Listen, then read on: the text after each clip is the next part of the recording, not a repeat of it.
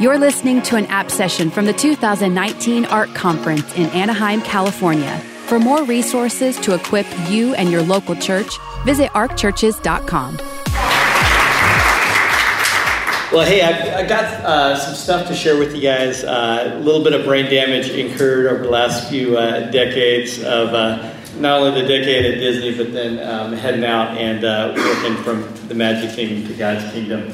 But I'm going to try to fast forward because we got some actual gurus in the room here. We got Mark from Father's House, Stan Endicott, Peter McGowan, my, uh, my boss and co-founder uh, playing just. Anyways, um, I want to make sure that uh, you get, get a chance to meet uh, some some real gurus. But let me share uh, some thoughts, some brain damage, uh, and really it just boils down to this.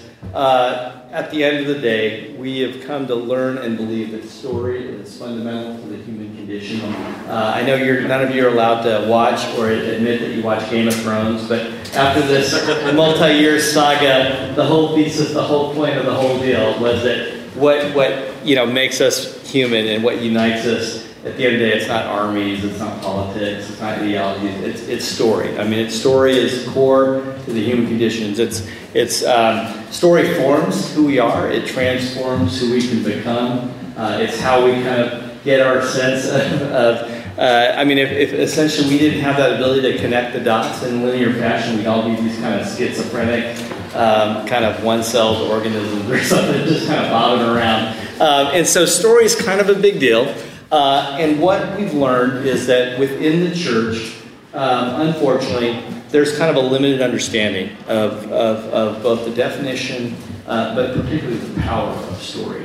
Um, and unfortunately, um, I was, uh, you know, part of that. Um, you know, I, I grew up in Europe, Germany, never even met someone that would say that uh, they had a personal relationship with Jesus Christ until uh, my dad retired. We moved out uh, to California followed some cute cheerleaders to a uh, Bible study under under a campus, looked to convert strategy, uh, and again, I I was pretty sold out in Jesus. You know, I, I really had that heart for evangelism. Wanted to get out there and start selling fire insurance, but uh, I was self-aware, smart enough at the time to realize that I was no preacher. I was no verbal storyteller. Um, I couldn't even complete a sentence without saying dude at least twice. Uh, and so I, you know, just kind of kept doing what God wired and created me to do, which was hide in the closet and just draw pictures, uh, pictures of future cities and theme parks and master plans. Been doing that since I was 11, 12 years old. My poor little brother, I'd lock him in the room and make, make him, uh, you know, listen through every kind of uh, crazy idea that I would uh, draw up. But again, little did I know that I was simply following uh, kind of the imprint of the God that you know introduced himself as an artist, as an architect, as the creator, uh, and um, I didn't know it. I hadn't gotten to know him, but I was bearing his image, right? And um, and again, I, I couldn't help but be, creative when it came to get my first Boy Scout merit badge. You know, was it wood carving or upchucking, whatever that is? It was architecture. Uh, and so I just had to follow that, that weird wiring through. But what, I, what we've learned is that uh, God's raised up a lot of men and women that are awesome at that traditional gift of verbal oral storytelling, which, by the way, Jesus was pretty awesome at. Uh, other great storytellers of the, especially 20th century, Martin Luther King, Billy Graham. Uh, to be honest with you, I got to confess, I'm a little jealous of such many of you have that, that traditional gift of verbal oral uh, storytelling. A, a, pastor that can hold a room in his hands, raise up. Yeah, that's powerful gifting. Well, we've learned that our skill is a little different. It's to hold up the arms of those that have been uh, entrusted with stewarding the greatest story ever told. Uh, right, the meta narrative that is the gospel, from creation, brokenness, redemption, renewal, and really helping them help the lost world uh, understand how God is writing them into His story and history. Uh, and that takes lots of different skills. And one of the, the folks that I ended up learning that from was uh, a guy that died just a, um, just a little over two years before I was even born. Uh, this guy named Walt Disney. And I've learned when I'm talking to crowds in the year 2019, especially your age, that I have to remind people that Disney was a dude. That it's not just this corporate brand, but there was actually this uh, Midwestern farm boy born in 1901, never finished high school, but somehow managed to kind of at least by some accounts, uh, be considered, again, one of those greatest storytellers of the 20th century. The difference is he did not have, and the reason I always resonate with him is he did, we did not share that gift of verbal, traditional, oral storytelling that uh, a lot of pastors and preachers have. He was self aware, humble, wise, smart, whatever you want to call it, enough to realize that to get a story out to a larger audience than he could, you know, lock in a room uh, like his little brother, uh, he had to basically lean uh, and find artists, architects, artisans, uh, people that were better than him at something to get that story out to a, to broad discipline. And again, that's how we're blessed and humbled and honored to, to get to serve a lot of church leaders uh, in today's day and age. We, we call what we do, uh, it's a little complicated because people, you know, try to put us in a box and are you guys architects? Or are you guys uh, web designers or whatever? We just say, hey, we're, we're storytellers. Uh, we think of story in three dimensions. Um, there's this simple idea of this uh, movement from uh, strategic storytelling to physical, spatial storytelling. Strategic storytelling would be branding, identity, kind of that emotion that you carry in your heart. I don't know what your favorite brand is. Um, I know my brother likes Tesla a lot, so his heart just gets warm when he hears that name. Uh, some of you might be Apple, Disney, you know, whatever it is. Uh, Target, I don't know. That's you know they're fancy. Uh, yeah. And then uh, there's there's a second aspect of digital storytelling, you know, design that you get to interact with. Um, and I mean, obviously, that's a pretty big deal in today's world, digital storytelling. And then the third dimension of what, we what we do is uh, physical spatial storytelling.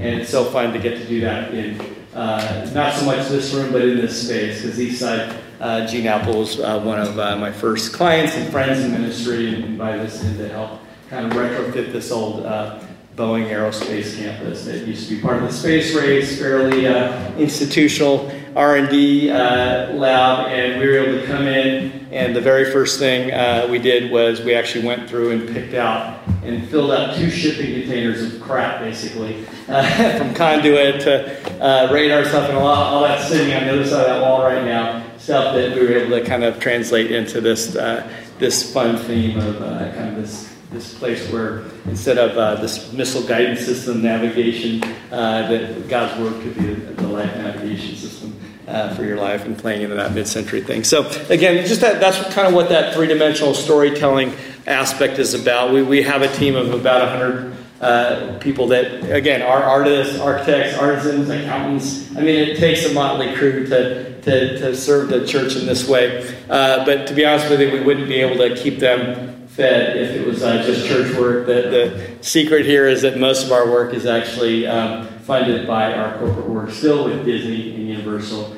and those folks, uh, and then we're able to subsidize kind of our kingdom ministry work. So, um, you know, some of those clients include uh, major sports league teams. Uh, this uh, my, my one Christian billionaire buddy uh, is, uh, happens to own this hockey team called the Vancouver Canucks in this arena when we were doing their project, U2 was practicing uh, in the hall, which was kind of fun. But we're wrapping this arena that was formerly a, a black hole in the city of Vancouver. When it wasn't game night, when it's game night, it's the center of life. It's the sacred space. You know, it's where everybody gathers. But during the vast majority of days and evenings, like a lot of churches, it was a black hole. It was a locked up, no energy, no activity, and just a dead zone. And they wanted to change that. So we decided to wrap this thing. We call it Play 360. So wrap the thing 360 degree, 365 days a week from the rooftop, uh, you know, where you can take a ski lift and do an artificial ski slope to rock wall climbing and artificial skydiving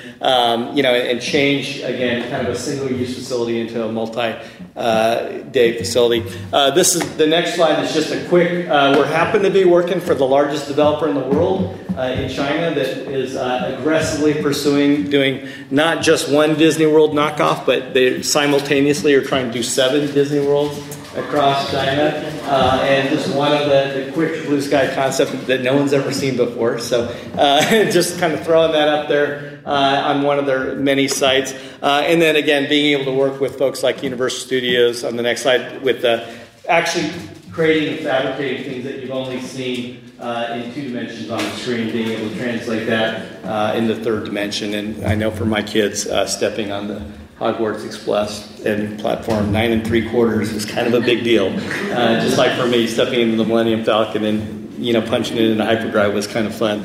Uh, and again, same thing, being able to work with uh, George Lucas before he sold off to Disney and actually translate some of that Star Wars mythology into uh, the, the concept of a, a, Jedi Academy, a three dimensional experience where you could actually spend a few hours with Pastor Yoda uh, enlightening you on the ways of the universe and the Force. Uh, and then again, fortunately, still uh, getting to hang with uh, some of the folks uh, uh, and taking it even to the next level with Museum of the Bible. And again, allowing people to step into this amazing story using the, the gift, God's gift of technology in today's day and age beyond just the written word uh, to understand the significance of the, the, the narratives, the stories, uh, the impacts of the Old and New Testament around the world. Um, and then again, another uh, hot off the press project, uh, you know, working with great, pro- you know, intellectual properties like Marvel uh, and uh, allowing the kids to step into Iron Man suits and, and the jetpacks and the Hulkbuster and, you know, uh, having fun. But again, the, the real heartbeat behind what we're doing is all about the idea of using the, the powerful uh, narrative of story to transform lives, not just for a few moments, right? It's one thing to create some memories between a daddy and his daughter. That's awesome, and Disney's great at doing that. It's a completely different thing to transform life for eternity, right? So we talk about destinations that lift the spirit now and forever. And that's really the, the core motivation, the reason behind everything that we do. So I wanted to share seven kind of lessons learned, brain damaging heard, whatever you want to call it, that these aren't anything that have been published anywhere. It's just kind of when I reflect at a high level, seven things that I learned uh, if not directly from Walt Disney, at least from those who learned at his feet, uh, and have certainly impacted a lot of uh, the, the, the, projects, the companies, and the causes that we've been blessed to kind of help tell stories for. Uh, one is blow up the box. I mean, you hear this kind of think outside the box kind of idea, and the first question we always ask is, you know, how many people does it take to hang a light bulb or change a light bulb? It's always like, does it have to be a light bulb? Does, does there have to be a box? You know, just shifting the paradigm a little bit. So, uh, again, at a high level, I don't want this to be so abstract, but literally, someone just stopped me in the hallway. And it's one thing when people ask me, well, how can I make my church look a little more hip and cool and relevant and less dated? You know, we went and copied Starbucks colors, and, you know, whatever. That's a completely different question than someone uh, saying, look, everywhere I go, I'm getting shut down to even do church. Nobody wants us to be in the city because nobody wants to have uh, this this facility, this piece of real estate, this school used for uh, church because that means it can't be used for all these other great things that actually generate property tax, sales tax, bodies, people. You know, they actually want. It's not that they they hate church or hate God. They just want that ongoing life in the community. And so one of the paradigms is well, don't develop a church building develop something completely different. We'll talk about some options uh, on some of that. But again, that's one of the lessons learned from Walt Disney. This, this first shot is just him playing with the idea of Mickey Mouse. And, um, you know, he started off as a graffiti artist in World War I, you know, really on the sides of military vehicles. But then he translated to comic strips. Basically, the, the message here is he was always looking for bigger and bigger canvases wider palettes to play play with, and he was never satisfied with whatever eight and a half by eleven sheet of paper that he was given. And so, again, going from uh, just comic strips to animation, then introducing sound, and then introducing large screen formats to surround sound. Uh, you know, Alice Comedies was the the introduction of live actors with animation. Uh, and then again, getting into uh, the first sound films with uh, Steamboat Willie, um, Sorcerer's Apprentice, you know, the, the whole retrofitting theaters for this fully immersive surround sound. I mean, this is like ancient analog technology, but to, to be able to basically do surround sound, large screen format technologies. Uh, and then, really, at the peak of his life, getting completely bored with even just two dimensional storytelling. Even though he had pushed that technology as far as it could go, really his passion uh, at the prime of his life was the idea of what if you could actually step into that screen, step into that story. Kind of a, a powerful idea. What if you could do a, a city sized uh, dream where you could actually step into all the, the major televisual genres of the day. So again, basically, inviting the world just a few miles down from here, inviting the world to step into his childhood, right, uh, into his art-directed, curated, cultivated, edited version of his hometown, Marceline, Missouri, on Main Street, USA, represented this magic moment where uh, America was actually great again. Uh, and, then what if you could uh, stand in the middle uh, with your remote control and flip the flip the script, flip the channel, and enter, step into the Sci-Fi Channel with Tomorrowland, step into the Disney Channel with Fantasyland, step into the Discovery Channel with Adventureland, and you know what a powerful concept, right? To get beyond just watching a screen for a couple hours, but actually being able to step in that, hang out as long as you want, um, and uh, you know end up inventing an entirely new urban typology that we now call the theme park. Uh, this is uh, the next slide is an example of the first project that uh, I got to work on at Disney, which was what if we took that old 100 acre parking lot that used to be just beautiful citrus groves, but when I got there in 1990, it was just one of the biggest asphalt deserts, you know, just kind of not nice. Uh, but then, even worse, it was surrounded by what the city euphemistically called the Anaheim Resort Commercial Zone.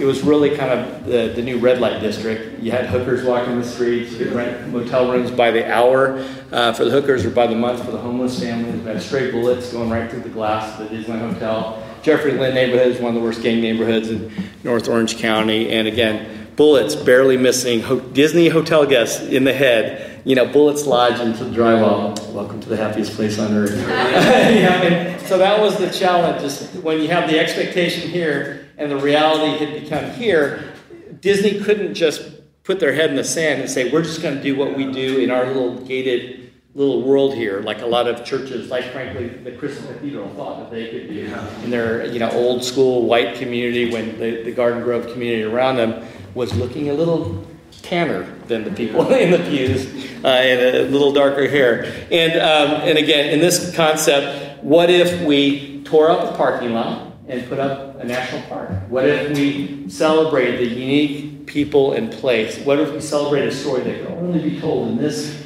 soil specific context? And, and that became California Adventure. And we looked at lots of different ideas, but at the end of the day, settled on this idea of celebrating the people, the place, uh, this spirit, this fertile soil that people from around the world that try to do what they need to do to get their butt you know, into America. And then, you know, they see the Statue of Liberty, but they keep on trucking west until they run out of land. And the dreamers and the doers, the Steve Jobs, the Walt Disney, the Howard Hughes, you name it, they, they keep on trucking until they find this fertile soil that represents this golden dream, this golden state of mind right? And again, what if we could let people not only get a sense of that culture, the people, the flavors, the tastes, but also the places? What if you could go on a, almost like a perfect road trip just on your two feet from the deserts to the mountains, from the cities to the seashore? You know, uh, that'd be kind of fun, kind of magical. And so, um, you know, we were able to translate that, and that's had ripple effects. Uh, but then beyond that, with the churches um, in places as diverse as Detroit, you know, this is, I don't know if you think this looks like a church to you, uh, but again, when you're in Detroit and you don't have a lot of options, in this case, uh, 242 Church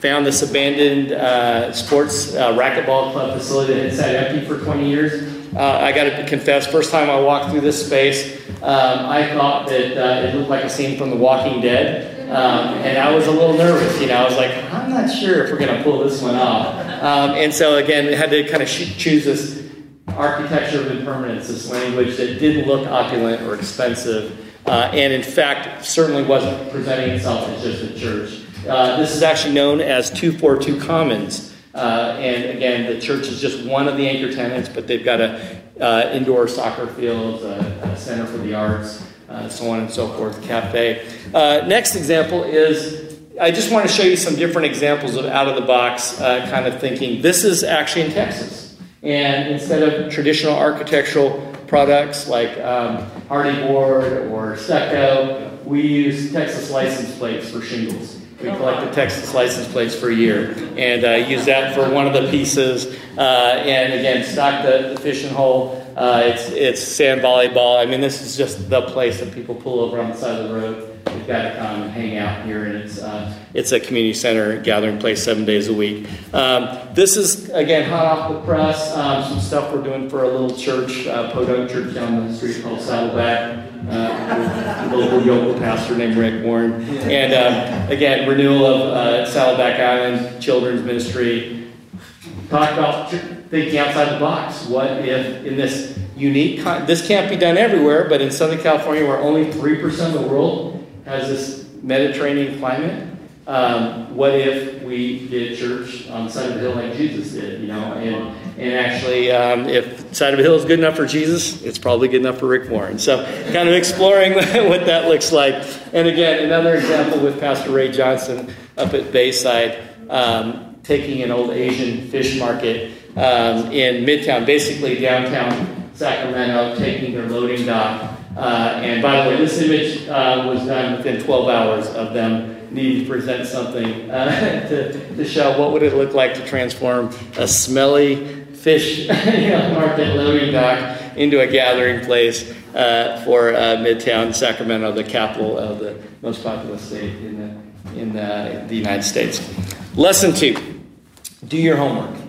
Um, this is not a fun or a sexy part of uh, the business that we do, but literally earlier today, my two-hour meeting that I, you know, barely was able to sit through was going through Excel spreadsheets and numbers uh, for uh, a pretty exciting project, a theme park, a resort hotel, Great Wolf Lodge, water park, and all that. But literally, the foundation of that whole project is based on uh, numbers, believe it or not. And uh, the guy that uh, was actually leading the conversation, one of our sub consultants, uh, had worked at the hand uh, of his dad, who was uh, partnered up with the guy that we, in our little industry of spatial storytelling, imagineering, themed entertainment work, we, we call him the, the winner. we name our Lifetime Achievement Award after this guy. Um, it's not named after Walt Disney, it's after the guy that was b- behind Walt Disney that told Walt, okay, you need to buy this piece of dirt right here. and he didn't just do it in Anaheim, he did it in Orlando, he did it for just about every other large scale uh, attraction. Uh, he really invented an entire industry of creating this foundation of numbers. We call it roller coaster math. But you know this, this idea that you need to think about throughput of how many people per hour you need to feed, how many people, how many square feet per uh, person, per seat, per kid you need for all these different spaces. Uh, and so it's, it's really important stuff because if you do, do it wrong, you're pissing people off before they ever get to a place where they can hear words of eternal life for the first time in their life, right? You're, you're. They can't even pull and find a parking spot. They can't even check their kids in. They, they can't uh, get out of a parking lot.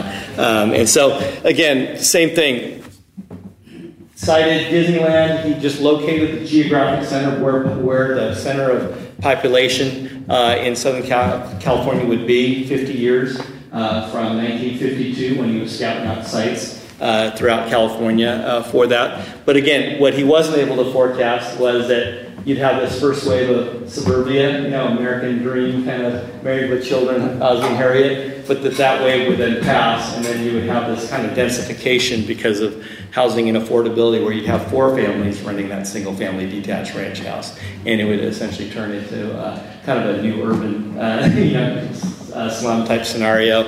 Um, and again, motel kids, a lot of churches had ministries, uh, and that's what was going on. So, what we had to do uh, when I joined Disney in 1990, which makes me sound really old. Really old. But, anyways, what, what we had to do was think beyond just our boundaries. And originally, all Walt was able to afford was uh, a quarter section land, 160 acres, um, and um, basically had the park on half of it, the parking lot the other half. Uh, but what we had to do was zoom out and consider over 1,100 acres and really think about um, not just land that Disney owned, but all the, public and private parcels that made up this larger commercial recreation zone, and really kind of cast a vision for uh, what if we brought the garden back into the city? What if we gave a taste of heaven uh, kind of come in and marry with her. And creating this, uh, cast this vision for an Anaheim Resort Garden District, which, um, you know, was kind of almost got laughed, got us laughed out of the room when we first pitched that. But again, the math worked because what we were able to figure out is if we were just able to raise the hotel bed tax, which I won't bore you with the details, but all we had to do was raise a transit occupancy tax from 11% to 13%. and raise length of stay from 2.3 days to 2.7 days. We just had to have enough stuff to increase length of stay for a half day just to get enough people to stay one extra night. That would more than pay for um, about $800 million of public infrastructure, including the world's largest parking garage, including reversible freeway on-ramps and off-ramps, including the most ambitious streetscape program, again, the planting of the gardens in the city. Um, and Disney was then able to double that with private investment, kind of two to one ratio. And so, again, there's there's math that you know when you see all this pretty picture, you know, uh, watercolor, oil, you know, artwork. There's there's another side underneath all that that kind of makes this stuff flow. Um, so when we work with ministries, we you know have this kind of uh, example of all the gears turning at the same time. And unfortunately, uh, when we work with ministries, we've learned that um, some people uh, accidentally go to seminary and accidentally think they walked out with a degree in real estate development and that they got the memo on how to do church development, which is, uh, you know, I'm going to get a building committee because I don't want to be responsible or blamed for all the problems that happen. So I'm going to have this innocent group of guys volunteer their time so they can be blamed if something goes south. And that building committee is going to hire, they're going to be a perfect client, basically. They're going to hire a perfect architect that has been through the process and he knows all the questions and he's going to drop a perfect set of plans and then I'm going to put that out to bid, and some general contractor is going to lose a blind poker game and, and have the lowest bid, and that somehow, by faith, the end project is going to resemble what that bid came in at. And the, you know, one of the problems in this scenario is that baton pass relay race. That's just not how the real world works. Um, number one, people aren't perfect. Uh, those architectural drawings weren't perfect. Errors and omissions. The contractor already identified much of those, so he had a bunch of change orders that he was planning on breaking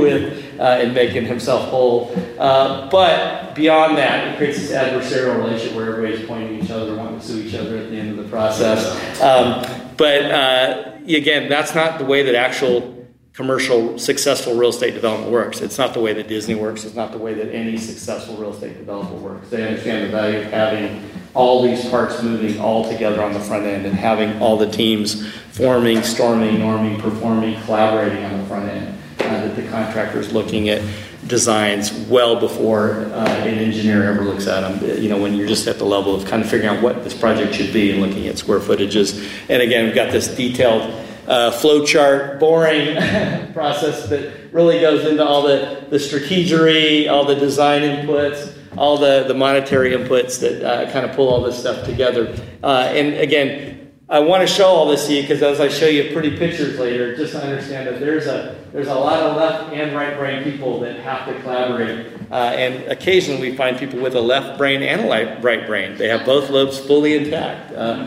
and that's awesome because it takes all those kinds of people to pull this stuff off. It's not just the guy that draws well. If that makes sense.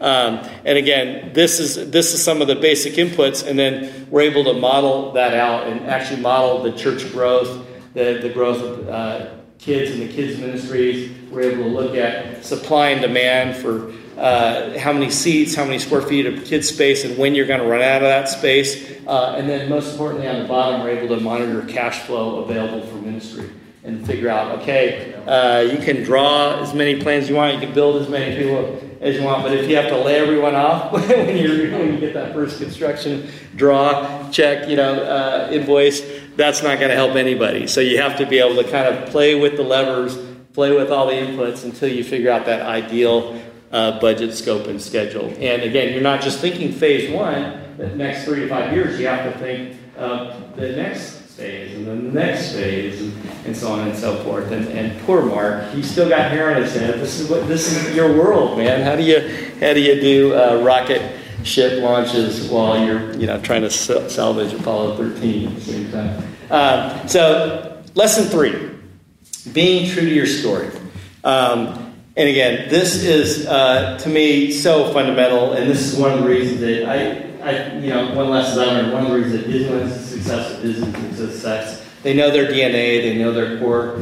Uh, they don't just like other uh, companies out there. I'm not going to name names, but there's people, Asian de- developers, developers in Dubai that feel like, oh, I can just write checks and buy different random Hollywood intellectual properties, and I can cobble this part together that might have Dr. Seuss in one corner, might have Harry Potter in another corner.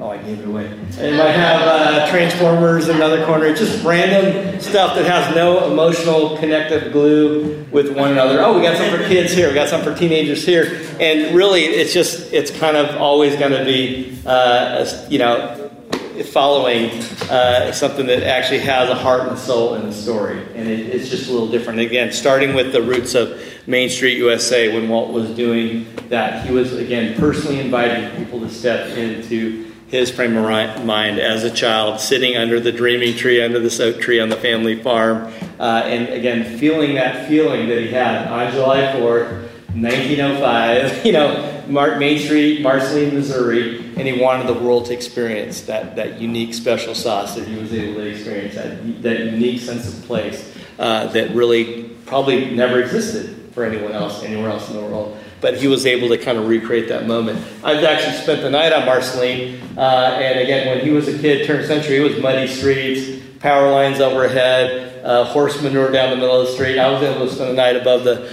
the old Main Street Cinema. Um, they had a bed and breakfast, and the closet door opened, and that was the screening room for the, the one screen cinema. It was kind of a cool experience. Um, but there's also a story of him as a child, grew up kind of uh, in poverty, he had to do uh, jobs, you know, like getting up at 3 in the morning, uh, trekking through the Missouri winters, they do newspaper routes, almost freezing to death. Um, but there's a story of him and his sister standing at the pearly gates of one of the very first, uh, they're called trolley parks, one of the first electrically lit uh, amusement parks called uh, Electric City. and them just looking at what appeared to these poor Midwestern know, rural farm kids, it must have been a picture of heaven, basically realized, right? They're just like looking at this, and there's no record that they ever actually crossed that perimeter and actually got to experience it or see it, but just this vision burned itself into his memory. And similarly, uh, to me, um, I remember uh, my dad moving back, and one of my very first memories, uh, other than bombs going off in Saigon, Vietnam, where I was born, or even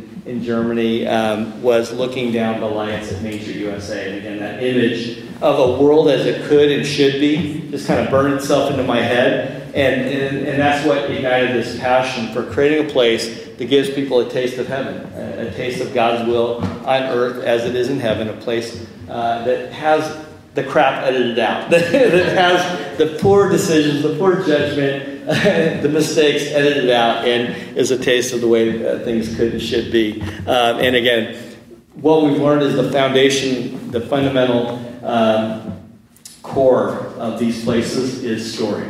And story, all great storytelling begins with passion, people, and place. And we've created a process that we call story circles that I can tell you whenever we kick off a project around the world, um, it starts with this very simple um, some might call it a Venn diagram. It's really just a hidden Mickey upside down. But it's really simple. It's, it's basically every great story, every great movie, every great book has these three fundamental anchors, right? These, these foundations, like a tripod, right? Character, plot, and setting. And it's really not that complicated. It's the who, the where, and the why, right? But I can tell you, every project we've ever started, it doesn't matter if it's an entire city, a theme park, a church, a room renovation, it starts with this conversation of, of really digging into the core character, your internal tribal DNA. What makes you you from a personality, from an organization, from an emotional perspective? What makes the people you're trying to reach, you know, who they are, the, the psychographics, the demographics, the, the market research, the city, the setting, where are you? And why should this look and taste and feel totally different from any other place anywhere else in the world?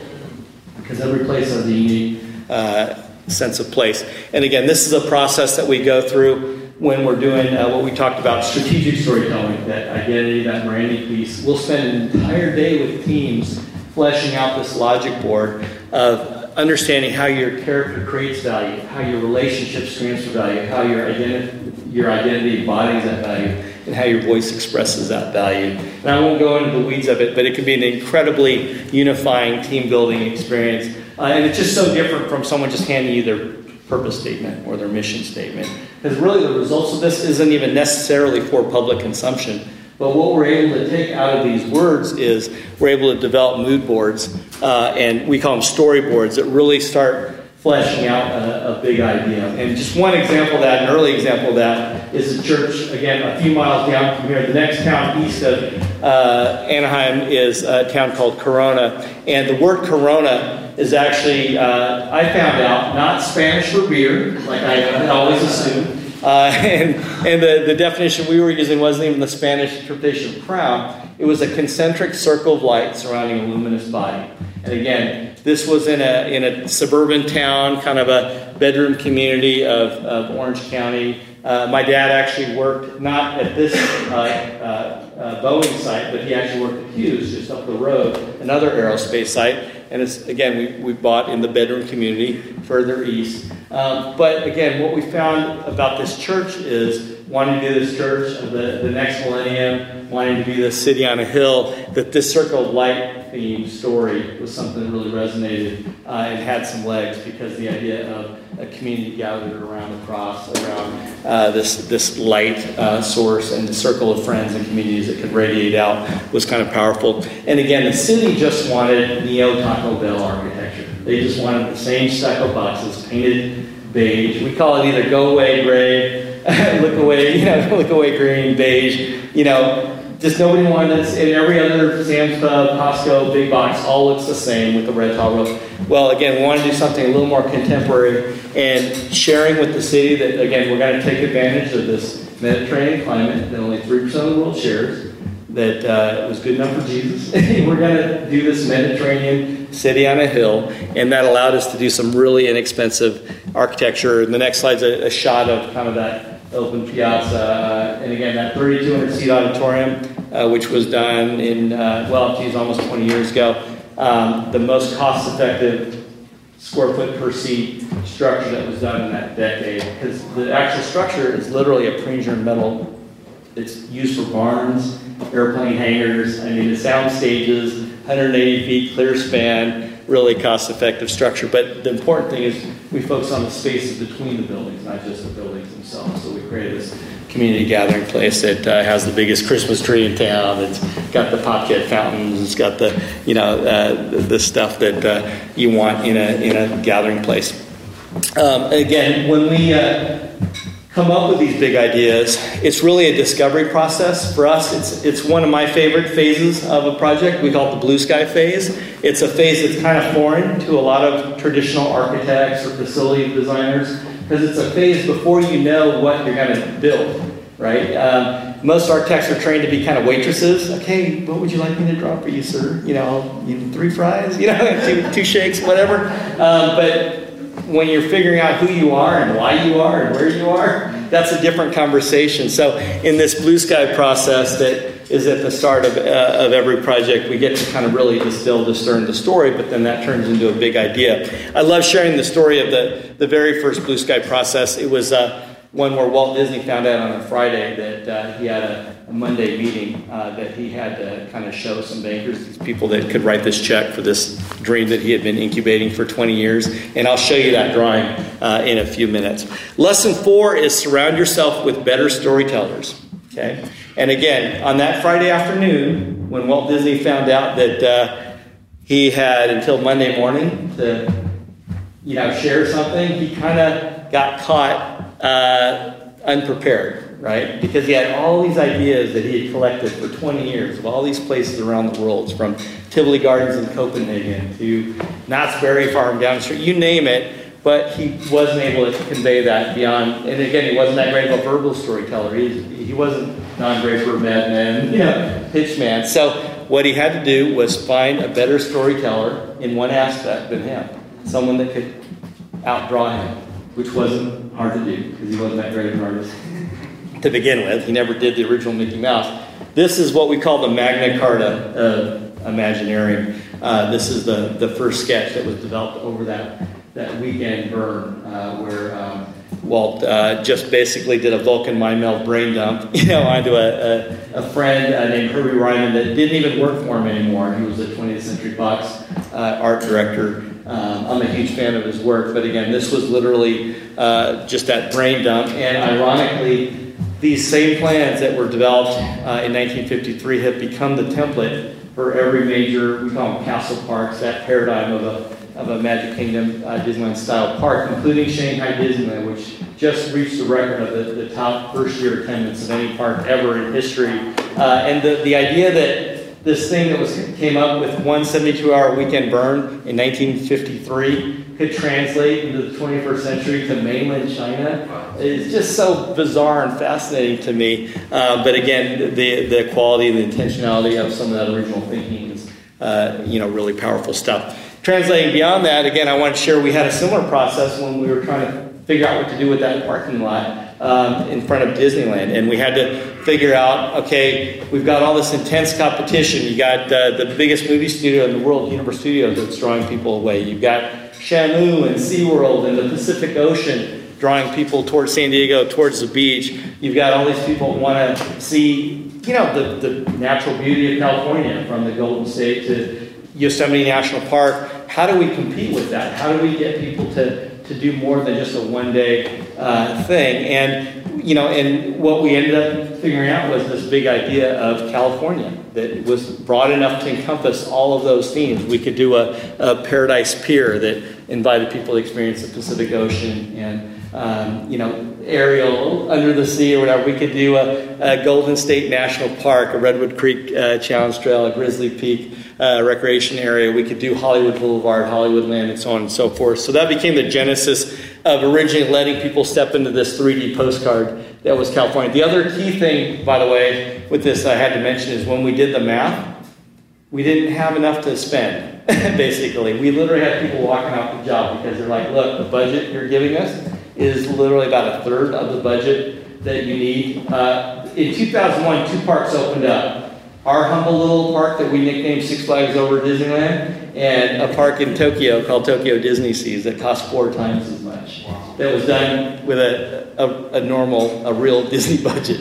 We had a county fair budget, and we had to make do with it. So we used techniques like environmental graphics, like spatial storytelling, three-dimensional billboards, where we just basically had temporary lands. Like the old entrance plaza was just a couple of metal buildings with exit retail and stuff, but they were clad with three dimensional layered billboards where it was became this environmental art piece that you were stepping into a postcard going deeper and deeper. So again, budget constraints doesn't have to limit creativity. It actually makes you a lot more creative, and we've somehow learned to do that with sacred space ministry projects where Disney might spend $1,000 a square foot to do theming uh, on, a, on a completely occupiable facility. We might get 10 bucks a square foot, which is actually, again, when you step on the other side of this wall and you see that check-in lobby, uh, that's the reason that we're begging, borrowing, and stealing whatever props we can pull off the walls and applying that because uh, you can still have excellence. You know, even when you're in the shadow of Disneyland, it doesn't have to be opulent or excessive or expensive. Uh, first draft of the the uh, site plan. I don't know if you recognize this, but this first draft of the old Disneyland parking lot. Um, and again, much of this has already been built out now. Uh, the old the old parking lot that was left has already been built out for Cars Land uh, and so on and so forth. And uh, I, the next one is just the, the old fun map uh, that they used to sell on opening day uh, for California Adventure when it opened. Um, the the neat thing about this is spilling beyond just amusement parks we cast a vision uh, that spilled outside the border. So when you cast that vision, the idea of this fertile seed that can spread, you know, uh, we've cast that vision for this garden district, this garden walk that now is spread throughout the 1100, the two square miles surrounding just the original Disney property. So you have new hotels, you have garden walk, uh, you have uh, restored uh, affordable housing. Those those gang communities I was telling you about, bringing in centralized management, pouring money into the schools, uh, really cleaning stuff up. Uh, and one of the, the personal points pride for me is the, the opportunity to let people spend the night uh, in, the, in, in the park. Uh, one of my earliest memories, again, my dad telling me about kids that would jump over the, pirate the Pirates of the Caribbean little boat ride and sneak in, try to spend the night in the little Caribbean village. And I remember thinking, shouldn't have told me that. That's an awesome idea. so I was fixated on the idea of what if you could let people go beyond just an eight hour day theme park, hot and sweaty, in the crowd's experience. What if you could let them spend the night in the magic? And again, that's what uh, we were able to design with the Grand Californian. Literally just designed another one of these yesterday with this other park we're developing. Uh, but what if you can, again, spend the night ride your, you know, literally with my kids, I was able to ride the Grizzly River Rapids on a rainy night, come in, jump in the hot tub with our clothes on, go up the elevator, change, go back out for more. It's just a different experience than dealing with shuttle buses and hotels and parking and cars. Um, and I wanted to give you a sneak preview of some other uh, stuff that we're doing. Again, blue sky stuff, hot off the press, that hopefully is getting announced uh, next month. But again, taking uh, stories that have stood the test of time. Uh, and this is a, a, project that I can't tell you when and where is going to happen, but I'm convinced uh, it'll happen. But uh, the, the idea of allowing people to step through stories um, and song from the four corners of the world uh, is a lot of fun and really powerful. And again, in an homage to that original Herb Ryman Blue Sky, we did a, a similar kind of uh, aerial uh, shot that kind of just draws you into the story and kind of lets you see what it could be like as you step through kind of this uh, magical little place that daddy can make some memories with his daughters, um, kind of like the original Disneyland Park. And then the next slide is kind of that marketing uh, money shot. And what if instead of a, a European princess castle, what if we took uh, kind of the roots of uh, African storytelling and did this tribal storytellers lodge uh, as kind of a central heart uh, of the campus. We actually used the same dimensions of the original Disneyland castle to model the, the, the primary height of the, the central castle there. But the idea of uh, stories from around the corners of the world was kind of fun. Again, translating that back into the church world, um, the, the, the notion of spatial scripting, of figuring out all the stories we need to tell all the different spaces from kids ministries to adult ministries and that flow. Now it's starting to look like something that someone might call architecture. But again, for us, it's all about scripting that guest experience, scripting that emotional journey from that, that mom that is scared and anxious and nervous. Uh, she's got a bunch of kids in hand from toddlers to tweens, but you know, maybe no husband, and she just doesn't to dress, doesn't know how to act. How do you guide her emotional journey as she's coming in and um, just finding, it, trying to fill a need for like some life-giving words, some words of eternal life, some, some life-giving words, some some um, some words of eternal life, and and again, uh, just run through a couple examples. This is a, an old school uh, Methodist church in an old school location, um, and you know, just using uh, God's gift of technology, again, environmental projection to turn the space around. Um, and as we're looking through, uh, you know, everything from uh, wayfinding, helping that mom not feel like an idiot when she's trying to navigate what to do with these kids and where to go and what to do. Uh, having every font, every graphic, every material all tell a consistent, cohesive story. Um, and having every one of the thousands of design decisions add up to the same internal logic. Uh, and again, 1 plus 1 equals 3 really quickly when every design decision from fonts to graphics to colors to materials to flooring finishes the architecture, landscape palette, all marches towards that same drummer. It can be a really powerful thing. Um, keep, keep going, uh, going through the history and, and remembering those that have got us here, that, that legacy honoring moment, uh, moving forward into the future. Um, and then again, looking at the site and looking beyond just uh, a mega church structure, but figuring out how we can spill out and start to create uh, kind of a, a, district and a bridge to the surrounding area. And how do we create, instead of this, um, this just one hour a week experience, how do we play, uh, create a gathering place that feels more like uh, a postmodern version of Main Street USA. So that's that next slide of just this wonderful gathering uh, place that uh, is a place that anyone, whether they're I got to find Jesus, you know, whether they've had that moment or not. Anyone is like down with, yeah, let's have a cup of coffee and let's have a, a, a life giving conversation in a, in a, a place that feels uh, like a taste of heaven. Um, and so, again, the, the block is uh, one example of that. Hey, Mark, do you mind sharing uh, the story process for Father's House? Because I thought that, that's just like a great metaphor, and I apologize for not having the the image the story process. Yeah, but just yeah. The percentage notice here. Uh, yeah, we brought their team in, and uh, we had never even thought of the story process. But the whole idea of uh, designing 22 acres with multiple buildings and actually having a story uh, guide the design of it uh, was, was kind of just blew our minds. But the whole process was was so huge and, and uh, almost emotional for us, really. And so to, then to, uh, we're eight years out now to see all of that roll out. We still got a couple buildings to finish off, but Um, the whole idea of the uh, parting of the Red Sea and uh, our whole theme was following the presence of God, and that's kind of been a passion and mission for us, for our church. Um, and then having those elements in, so uh, we actually created the, the parting of the Red Sea was, was like a wave wall feature that uh, families would walk through, drop their kids off, and then the uh, pillar of fire and the cloud by uh, day, and that was all built into the, the structure of the building. So um, and we're off of a freeway, 505, so everybody driving down the freeway, they can see at night, for instance, that glowing pillar. And uh, of course, you've had some some comments from others that can't figure out what, why do we have that up pole? But That's another story.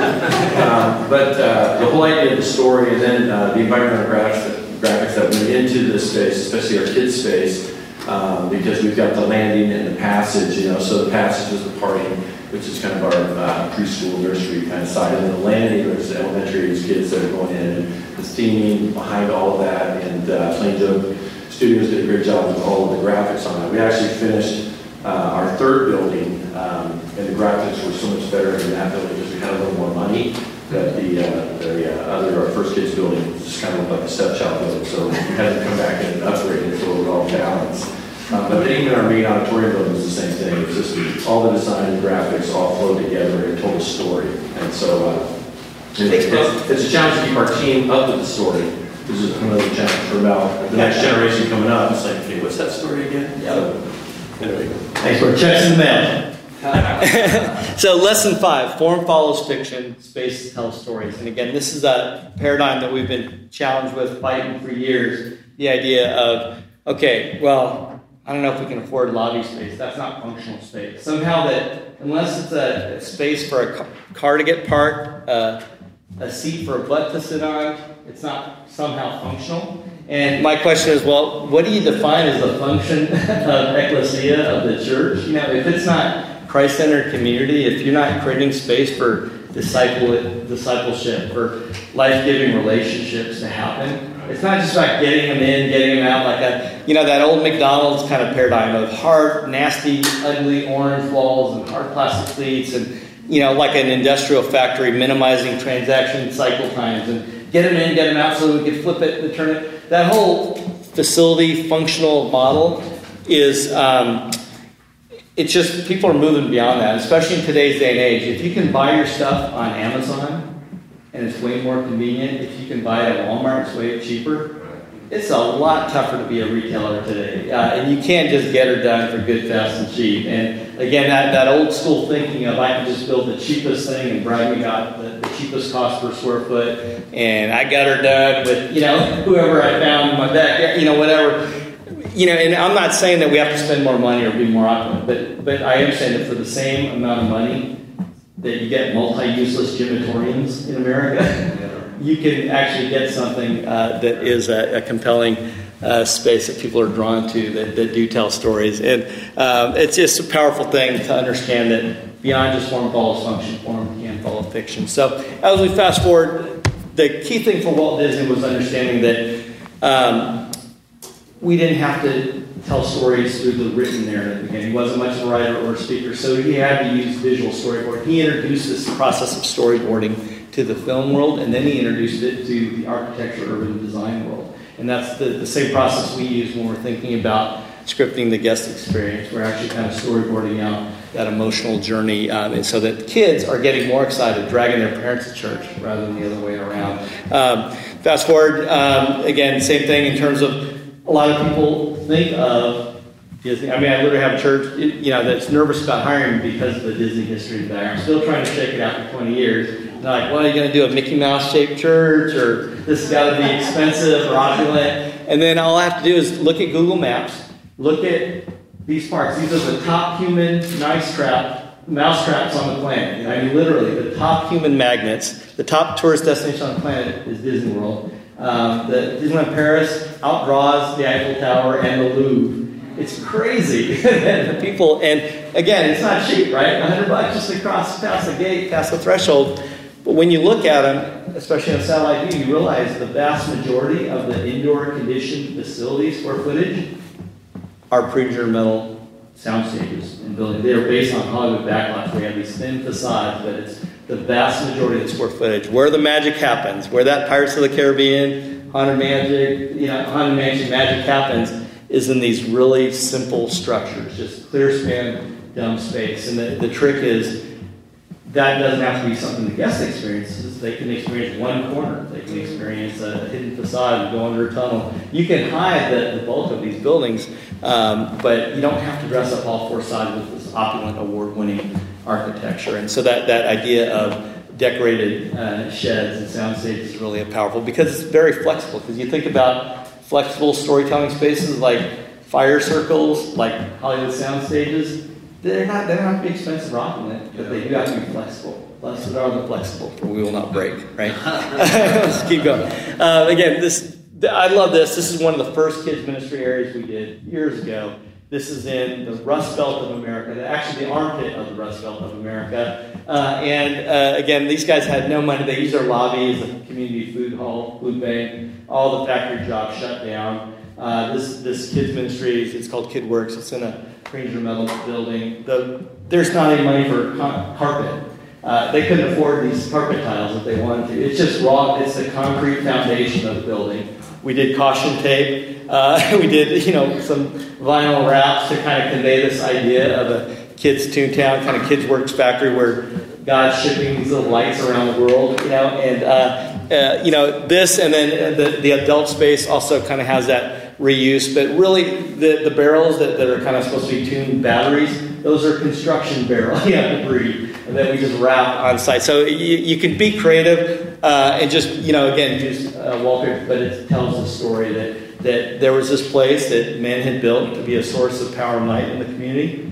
Uh, but now God's filled it, and now He's the source of power and light. So this power and light district is kind of a powerful metaphor for this town in this context in the Rust Belt uh, in the recession. And again, their, their coffee bar doesn't have to outdo Starbucks. It still looks great after 20 years, just using the raw materials that were uh, either found on site or locally, just raw industrial materials without any elaborate finishes and so on. Um, I want to show you a couple of quick befores and after, and these are just quick sketches that we do when we're either on site or within the first week of a, a, project. This is just your standard suburban church. This happens to be in the middle of Washington State, kind of a, a rural town. But this was their grand entrance for their children's ministry wing, which was in the basement. Uh, and you really just flew by this as you're driving by the entrance. Uh, and so, a quick uh, design study kind of overlay is what if we, without even building one square foot of new architecture, new space. What if we get some rope? we get some you know boards, and we have a, a big idea of helping the kids start their journey uh, on this disciples pathway of life. And, and really, we, we mapped out this discipleship path. Uh, and it's reinforced throughout the, the environment. But again, just to give this kids this kind of trailhead starting point that the path begins here. And this ties in, this isn't just some random kids thing, this ties into their whole ministry's discipleship paradigm, process, and approach. But it's introduced for very little dollars at the front end as someone's just uh, looking for where, what do I do with my kids? Where do I go? This is one of six entrances that no, uh, no one would otherwise have any idea uh, was for kids. Uh, a couple other uh, before and afters. This is actually when you go down into the basement. Uh, so this was the before. And again, afterwards, uh, this is the proposal. And again, this is all implemented, good to go. Um, Pastor Mike Wilson up in Wenatchee, Washington. But again, release, reach, risk, their mission statement on the stairs. Who would have thought that stairs could be a great canvas to, to reinforce the mission statement? Total, portable, flexible rolling stations for the check-in. Uh, but again, it's returning adventurers. It's not like, you know, okay, Sunday school, planogram, school. You know, it's like, you know, let's continue the journey together. Um, lesson six. We're wired for community. I'm passionate about this. Well, Disney was passionate about this. I believe God's passionate about this. We are created uh, by our Heavenly Father to model the Trinity, right? Father, Son, Holy Spirit in eternal community, eternal love relationship. God's passionate about community. The very first space that we know that we're, we're about, City Design, Garden of Eden. It's a pretty good place for a community to happen. A great place for horizontal connection and for vertical connection. He never gave up on places. A lot of people think, ah, we're too spiritual, bricks and mortar, and we'll just kind of borrow, you know, someone's space, a school or whatever. We'll just kind of do that forever. It's kind of like you got to raise your family in somebody else's couch. you know, at some point you need to kind of be incarnational and create space. Well, that Garden of Eden translates into a tabernacle where he was, God was very intentional about a lot of the details. God was in the details, right? And then the city of heaven uh, is, is a very intentional place again for horizontal and vertical connection. And so we're serious about that. We, we're I had a secular atheist developer tell me his big aha of life was that somehow we're a herd species, species, but every once in a while some of us stray from the flock, and we, we have to slowly find our way back to the herd. To the herd. And, and what he was thinking was he, he had been developing these suburban tract homes for so long where people would drive crazy commutes to buy as much space between them and the next human family as they could afford um, because they wanted their own private island. They wanted to be in their steel cocoon, their car, drive till they qualify for as big of a house on as big of a lot so they don't have to deal with anyone else. And what he was finding was, especially with the millennials, but especially with a lot of uh, aging boomers now, is that people actually want to be in community together. That looks different. That looks different from that church that wants to be the megachurch campus that's just going to buy a piece of farmland and surround themselves uh, by an ocean parking and really just be a Christian country club one day a week. Or, or hey, we'll do our Christian school, our Christian gym, and our Christian, and you can do your whole life here and never have to leave. Well, maybe we'll do a retirement community here, so you really can die here. Uh, but, but no, it looks different. Again, and when we talk about community, that was something that was near and dear to, to Walt. By the time he died, he was completely bored with entertainment didn't want to just be the guy that invented Mickey Mouse. He was passionate about, in the mid 60s with the race riots, he was passionate about taking all the lifelong lessons of story, of space, and community, and figuring out a way to create a new uh, way of doing life together. And he called it, it was really the city on a hill vision that he called Epcot, this experimental prototype community of tomorrow, which unfortunately kind of got bastardized and dumbed down and just turned into a kind of a glorified um, World's Fair, you know, permanent theme park. But the original thought, the whole reason he bought the 45 square miles in Florida, the reason he filmed this little uh, sales pitch that was never even shown until after he died, but even though he was dying of cancer, he was able to convince the, the state of Florida and the United States government to allow him, or at least his company, to have the, the approvals, the entitlements to build not just one, but two separate incorporated communities to write their own building codes, zoning codes. They had entitlements for nuclear power plant, uh, airport of the future. Uh, they could tax themselves. It was pretty insane, but really it was all for this promise of figuring out how to move above the race riots and all the inner city turmoil uh, and all the kind of uh, racial segregation that was going on in America uh, at the time. And again, what we're seeing with our church work is another revolution in sacred space. And that was the theme of my first book. It was called Design Intervention Revolution in Sacred Space. Um, and then the second book is called Sacred Storytellers with that same theme, uh, which um, I'll, I'll, show you a way to link to that. Um, but as we keep moving forward, again, I talked about that transformation. This was the Main Street Harbor Boulevard entrance of Disneyland when Walt died. He called it a third rate Las Vegas strip. He gave up on the Orange County property. That's one of the reasons he bought the 45 square miles in Florida. He was so disappointed at uh, the city being asleep at the wheel and allowing all this ugliness to happen outside of his uh, his magical little park. Uh, and again, th- that's the before, and then we were able to transform that uh, with this was the first uh, image watercolor rendering of what would it look like if that was this uh, Garden of Eden like uh, resort garden district uh, that's now known as the Disneyland Resort. Uh, again, sometimes you got to think a little, little bigger than just, hey, we got to clean up our stuff. Um, uh, this is, again, a, a, master plan for that 100 acres surrounding Saddleback. And again, the concept here is someday, what if this was a downtown for the suburban city that they're in? That currently has no downtown. It's just a collection of real estate products from big box retail, to auto centers, auto malls, and instead of a massive, just uh, massive parking lot or massive parking garage, it would be kind of a Berlin Wall separating the church from the surrounding community. What if on both sides of a main street you have the parking that would feed people in the central path, which same model we followed at downtown Disney, same model at Universal City uh, with City Walk, where that Main Street collector kind of brings everyone together. Um, and the church just happens to be sitting at that pole position where the castle, the Disney castle is at the end of Main Street. So people feed into the central town square uh, plaza at the foot of the cross, kind of like people have for thousands of years around the world. People gather at the foot of sacred space, whether it's Christian, Muslim, uh, Hebrew, it doesn't matter what faith, uh, at Buddhist temple, people gather and convene uh, at, in front of, not just inside, but in front of sacred spaces, whether they're part of that tradition or not. Uh, fast forward, um, and uh, let's, let's, keep on going. Um, final lesson, got to close out the power of story.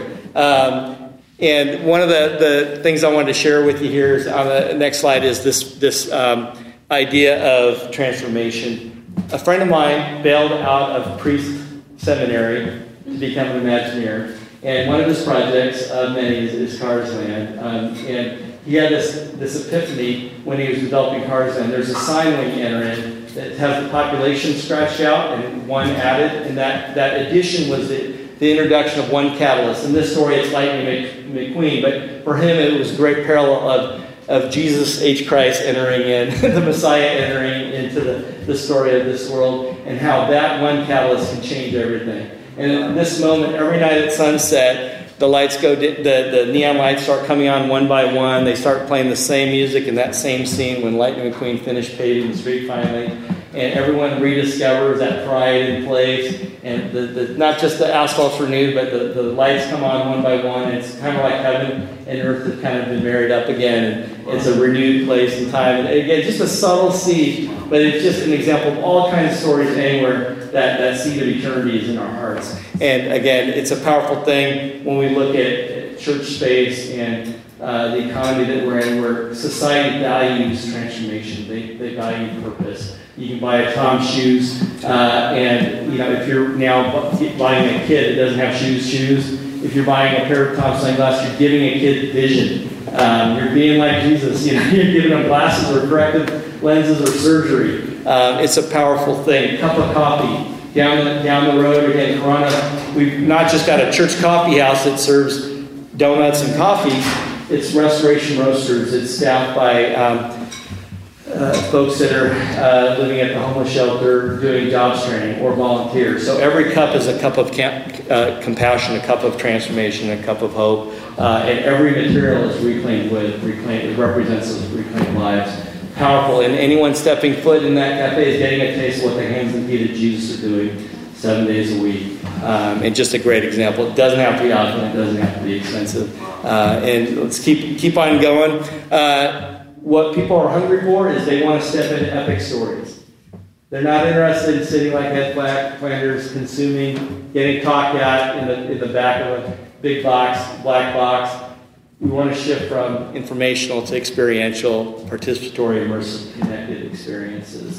Um, and everybody wants a piece of that. yeah, that's, that's, the more that people are addicted, connected uh, to these screens that are mediate between us and our loved ones, uh, the more that places like Disney and Universal are doubling down. They can't spend money as fast as they can design and build it uh, because they, they know that as people are increasingly addicted to the, the virtual, digital, fake connection, that their need, their hunger for actual, real, yeah. place-based connection is, is just even uh, more multiplied. And again, that's what the church has the potential to be. Um, and so finally, as we you know close out, um, there's some that want to do sacred spaces and temples. I feel like my calling is a little more humble. God handed me a shovel and just said, "Dig, boy." And what I mean by that is someone else might be called to try to be the Solomon of today. We're just trying to dig the today's versions of that Jacob's well experience. That that that place. Uh, next slide, where where you're looking at a, uh, the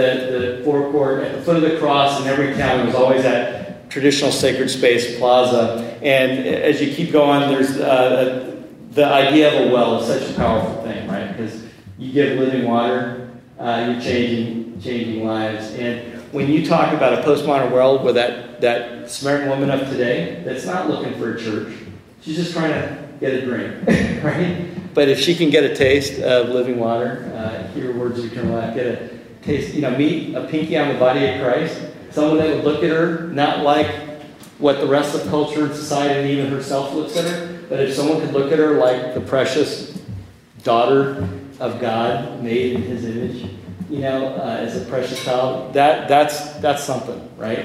And to create space that tear down, break down all those walls and separate the lost and the found, the church, the unchurched, Christ centered community from the community at large, that looks different than the traditional church building process. It's almost like a church unbuilding, and it's this process of creating uh, postmodern wells. So, uh, fast forward here, uh, I know I'm running late. Um, down the street, my first postmodern well, uh, I got to admit, wasn't the most redemptive place. It's the outdoor bar at downtown Disney. But again, I've, I've, had a chance to redeem, hopefully, redeem myself for the last few decades working with about a thousand churches and church planters, including a lot of our ARC friends, uh, to again create these redemptive gathering places and postmodern Jacob's Wells. And the Restoration Roasters is uh, one example of that. Uh, and uh, before and after of a church, another church kind of down the street. This is the before, the A frame, the after, where we capture the history of this old beachside chapel um, and uh, kind of put a porch on it and made people know that it was uh, open. And that power of design intervention can be a powerful thing. So um, know that I'm running late. What I want to do is, uh, if you go, I think to the last slide, this uh, some stuff with Bayside. Um, but what I want to do is give you an opportunity to um, get a copy of some of these case stories and read for free uh, some of these amazing transformation stories around the world. Again, I've got slides here from Cambodia, from the killing fields to the harvest fields, from uh, a village of hope, uh, a city of refuge for victims of child sex trafficking uh, in Southeast Asia and Philippines, and doing a My Refuge House. Um, but got a lot of these stories in a book called Sacred Storytellers. Um, happy to get you that uh, free download. Uh, just want to say hi. Hey, Pete, can you raise your hand? Pete's my uh, co founder, our CEO. Uh, and uh, see either one of us, get us your card, and we'll make sure to send you a link for the book. Thanks so much. And uh, I, I, think we're running late. Any, any, questions? Happy to hang out as long as it takes to field any questions. So thanks for hanging. We hope you enjoyed this session from the ARC Conference. Our heart is that you are more encouraged and excited about your calling than ever before. For dates and locations and to register for an upcoming ARC Conference, visit arcconference.com.